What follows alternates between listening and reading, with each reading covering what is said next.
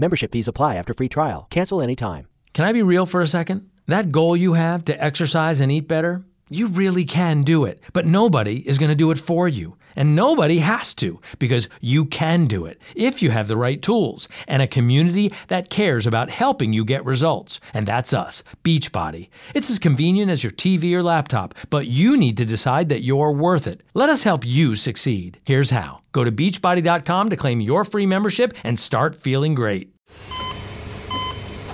Hear that? That's the sound of a patient whose health data is protected from a cyber attack. And that, that's the sound of a financial system that's digitally secured from bad actors. Right now, there's an invisible war being fought on a digital battlefield that impacts what we do every day. That's why at Peraton, we do the can't be done to help protect the vital systems we rely on. Because if we don't, the alternative is unimaginable. Peraton. Welcome back to Space News. This is Will for SpaceIndustryNews.com. Look, man, China launched a relay satellite that's going to play a critical role in their lunar exploration project, and it's going to communicate between Earth and a rover on the far side of the moon. This satellite launched on a Long March 4C rocket, and it was also accompanied by two microsatellites on board. And it took place on the uh, Xichang Satellite Launch Center at 5:28 a.m. local time on Monday morning. And after separating from the rocket, um, around 25 minutes after the launch, the satellite entered an Earth Moon transit orbit. So this happened on Monday, um, March 21st. And after the, the separation, uh, 937 pound spacecraft designed by the China Academy of Space Technology, the CAST, spread its two solar panels and unfolded the almost 14 foot communication an- antenna to begin an eight to nine day journey to the far side of the moon. And the satellite will eventually reach the halo orbit around the second uh, Lagrangian point, the L2 point of the Earth Moon system. It's about 280,000 miles from Earth.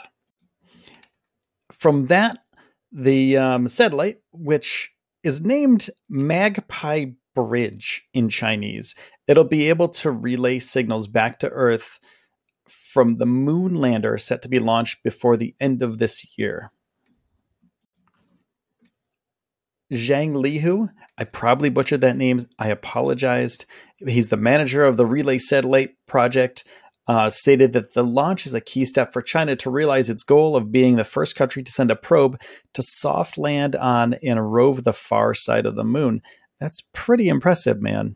We've only been to the other side of the moon with these rovers, so they're doing something brand new.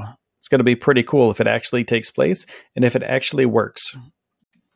This launch, it's become the 275th mission of the Chinese Long March rocket series. Um, and if it goes as planned, China will become the first nation to explore the far side of the moon, ahead of the nation's uh, goal of putting people on the lunar surface, surface, service, surface by the end of the 2030s.